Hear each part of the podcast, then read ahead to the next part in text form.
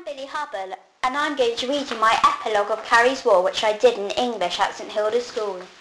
Mother, mother, all the children bellowed. We saw Hepzibah and Mr Johnny, and they're cooking boiled eggs. All right, darling, calm down, laughed Carrie. She was speechless when she saw Hepzibah peering through the window with ivy covering the whitewashed walls. She was so transfixed on Hepzibah that she didn't realise that she was being tugged and pulled by her younger children. Quick, Hepzibah's making boiled eggs and we don't want them to get cold, complained her daughter. Carrie, come on in, love, called Hepzibah. I, I, but... But Carrie didn't even have a chance to make her choice. She was being hauled into the house. She stumbled through the doorway and was pushed into a room on the left with a large table and the smell of boiled eggs wafted up through her nose. Silence. Hello. Carrie, darling, Come here! Hepzibah! Carrie was being pushed into Hepzibah's comforting arms and squeezed tightly with Hepzibah's grey hair covering her. These eggs are delicious, Hepzibah. Yummy, scrummy, and runny, said the oldest boy, who grinned at his younger siblings. Carrie was still speechless. She was sitting on at the head of the table. It was a long oak table with some matching oak chairs. Mr. Johnny had had a thoughtful face on when he saw Carrie. Obviously he was trying to remember her name.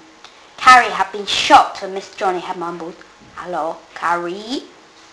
When Carrie had laughed, Mr. Johnny had had a very triumphant face on. Surprisingly, Hepzibah had remembered that Carrie only liked hard-boiled eggs and had given Carrie her favourite. I thought you were dead, Hepzibah, all of you. Well, luckily we were saved, but that's exactly what we thought of you. Why? Me? Dead? Well, Albert thought so.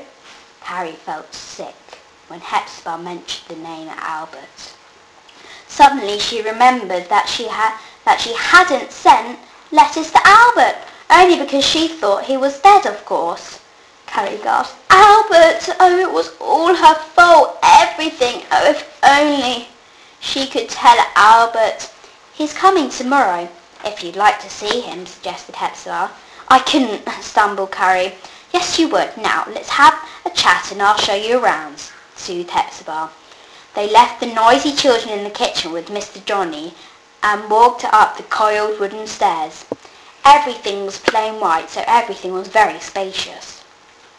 There, there were about four floors in the house. The top floor had a lovely large family room with sofas set in a rectangle, quite like a Roman dinner party set up. There were some beautiful antiques on the side on a wooden desk with an engraved marking on it, which Carrie didn't understand. What does this say? Carrie questioned. Oh, I think it means something about... I don't know, actually. There was only one thick drawer in the desk. Hepzibah opened it. Inside the drawer was a box the box, the skulls box. It isn't in there any more, Carrie. It's not your fault. It really isn't. It, it was just one of my old tales. Carrie wept. Because she was happy, not just happy about seeing Hepzibah, but was also relieved that Hepzibah didn't blame her. And she was also still sad about Albert. Poor Albert. Now he must think I hate him, thought Carrie. Hepzibah tucked the box away into the drawer and looked at Carrie. You could tell what Hepzibah was saying through her eyes. Everything's going to be all right. That's what her eyes were saying. They walked back down the wooden coiled stairs case. Mother, Mr. Johnny told us really funny jokes, screamed child screamed her children. Tell me them, laughed Carrie. Why is six afraid of seven? Because seven, eight, nine! They all burst out into laughter and Mr. Johnny smiled triumphantly. Ding dong! The doorbell rang and there was a loud knock on the door. Carrie ignored it and carried on laughing with her children Mr. Johnny. Hepzibah said surprisingly, Oh, it's you. Come on in. There's someone you'd like to see. Carrie, darling, called Hepzibah. Carrie stood up and turned around. Carrie gasped.